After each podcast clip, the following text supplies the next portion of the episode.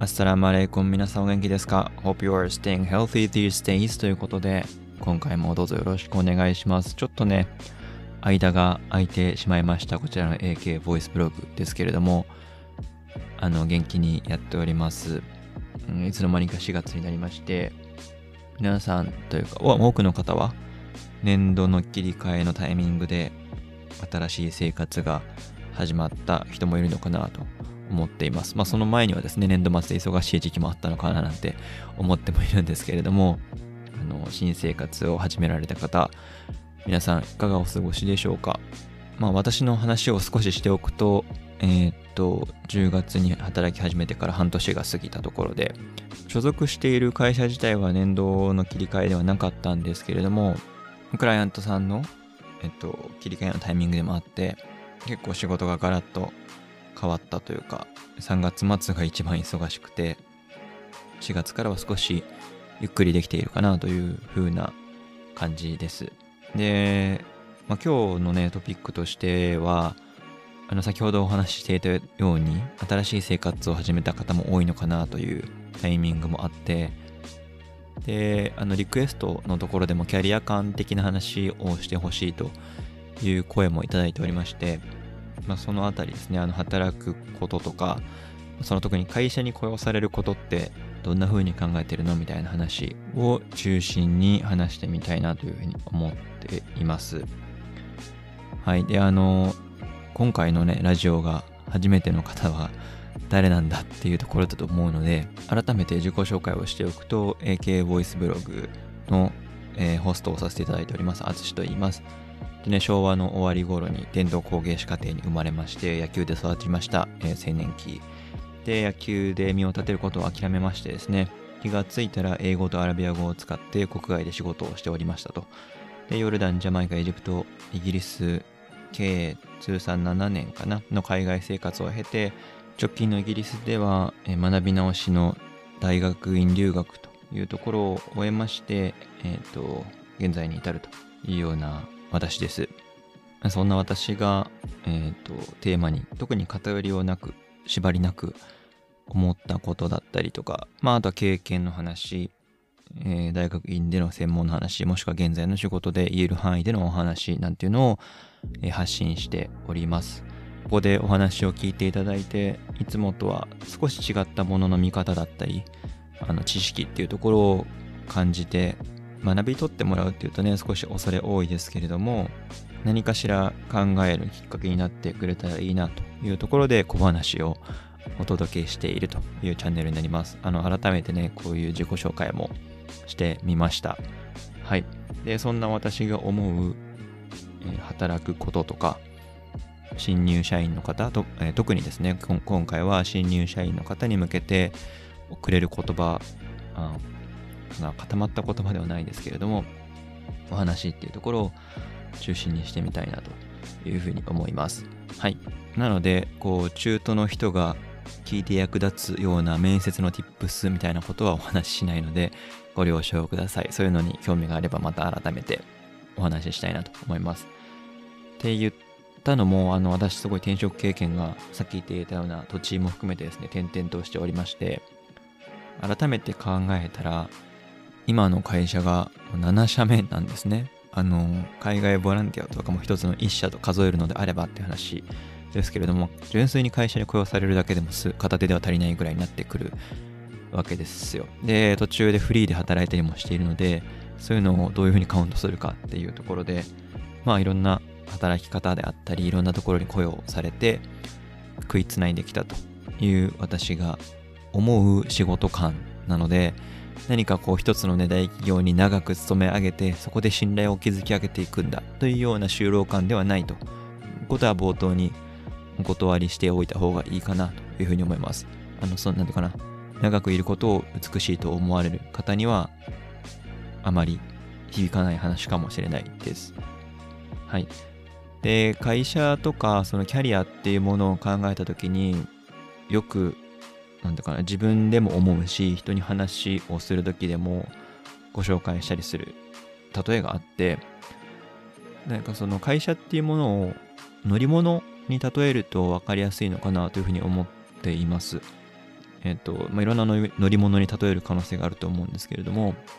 分かりやすいなと思うのは、大型バスか、中型バスか、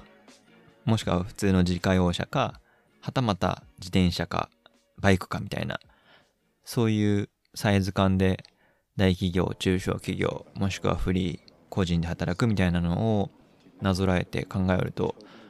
分かりやすいのかなというふうに思っています。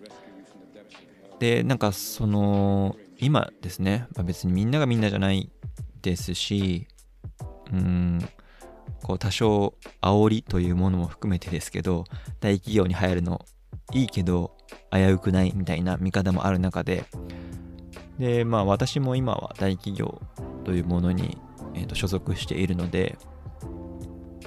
どちらも見てきたことを踏まえて言うと、やっぱり大企業っていうのは大型バスに近い乗り心地なんだろうなというふうに思います。これ何が言いたいかっていうと、大型バスっていうのは、こう乗り心地もいいし、一回乗ったら結構長い距離乗っけてくれる可能性が高いというイメージでいます。で、人によってはもうその大型バスから一回も降りずに、最終目的地まで長く旅される方もいるというかそういう方が多いのが、まあ、大企業という大型バスかなと。でそれって全然悪いことじゃなくて自分が求める条件であったりとかあとはその何て言うかな大型バスがどういうところに向かっているかっていうところですごく違いが出ると思ってるんですね。でその今の話をもう少し詳しくするとやっぱり乗り物の話をしていったようにやっぱり自分自身に何か目的地がないとどの乗り物に乗っていいかは分からなくなるのかなと思っていますね。自分がどっちの方にえーと、進んでいきたいんだっけとかどういうところにたどり着きたいんだっけとかもしくはどういう道を通って移動したいんだっけっていうところを最初に、まあ、入社する時であったりとか入社の会社を探す上でいろいろ考えていらっしゃったと思います。それぞれの人が。まあ、そういう思いを持った上で、そのバスがどこに向かっているかっていうのは、本当に慎重に考える必要があるなと思うんですね。で、さっき言ったように大型バスって乗り心地が良かったり、もしくは乗ってる仲間、あのなんだろう、ツアー客も結構いい人が多かったりして、全然バスに乗ってること自体は苦痛じゃないよっていう風な状況ってあると思うんですね。ただ、その安心した安全な旅になんか乗っていて安心したとしても、たどり着くところは全然自分が予定していなかったところっていう可能性も全然あるんですよね。それって、まあ、皆さんにとってハッピーなのかというか望む結末なのかどうかっていうのは常に意識しなければいけないところかと思います。で、じゃあ大型バスって行き先迷うんだっけっていうところを考えると、もしかしたらですね、あの経験のない人がむやみやったらに自転車に漕ぐ、自転車を漕ぐよりも、結構高性能なナビがついていたりとか、運転手の腕によっては、その都度ルートを修正して、いいところに向かってくれるもしくは自分の目指すところに近しいところに向かっていく可能性もあるので必ずしもルートがいつも違うわけではないと思います。それはそのバスそれぞれに個別の事情があるかというところですねで、まあ、今そこまでのここまでの話は大企業にいるメリットみたいな話大型バスに乗るメリットみたいな話をあの打ち出してましたけれどもやっぱりそうじゃない道とか、道じゃないですね。そういうじゃない乗り物っていうのも選択肢に全然入ってくるのかなと思っています。で、大きな違いっていうのは、プロセスをどう楽しむかみたいな話が近いのかなと思ってて、あの本当に目的地に到着することだけを考えたらですね、もしかしたら大型バスの方が早い気もするんです。早いし安全だし。事故る可能性はあるし、事故った時はもう、なんだろうな、戻れないっていうリスクもあるんですけれども、ただ、こう小さな車、なんなら自転車っていうものと比べた時に、大型バスは全然まだメリットはあるよねと。いうところで前半はねこの辺にして後半はその大型バスのデメリットと言っていいのか大型バスの苦手なこととかじゃあこう小型車バイク自転車になった乗った時にできることとかじゃあ大型バスに乗っててもできるなんだろう次小型車に乗り換える時にしておくべき準備みたいな話をあの考えてみようかなと。考えてみようというかお伝えしてみようかなというふうに思います。後半もよろしくお願いします。はい、えー、後半ですけれども、まあ、前半のところで最後大型バスも結構いいことあるよねっていうお話をまずしていましたと。で、ただ、こう道中でですね、寄り道をしたりだとか、一瞬立ち止まってその瞬間を楽しんでみるみたいなことは大型バスは苦手だったりもするのかなと感じてきました。今までの経験を踏まえて。あっとこう車窓から見たいい景色についてちょっとあっち行ってくださいとかはなかなか大型バスは言えないわけですよね。でもそれが自分が運転する車もしくは自分が助手席に乗っているような車であればあちょっとあそこ面白そうだから寄ってみようよっていうような、うん、時間の使い方ができる。それは自分が興味を興味の向くプロジェクトだったり事業っていうものに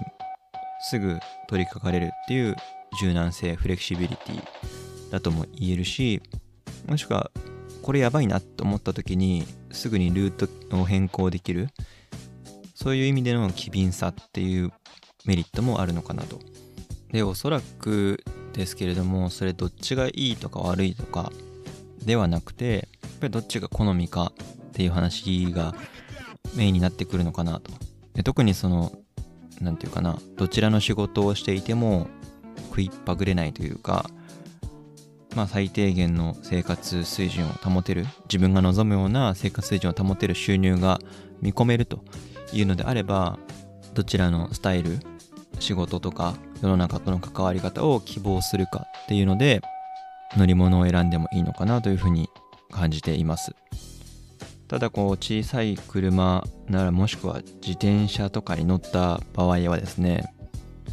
それだけ漕ぎ続けたりとか自分がハンドルを握るとか助手席にいてもルートについてのアドバイスを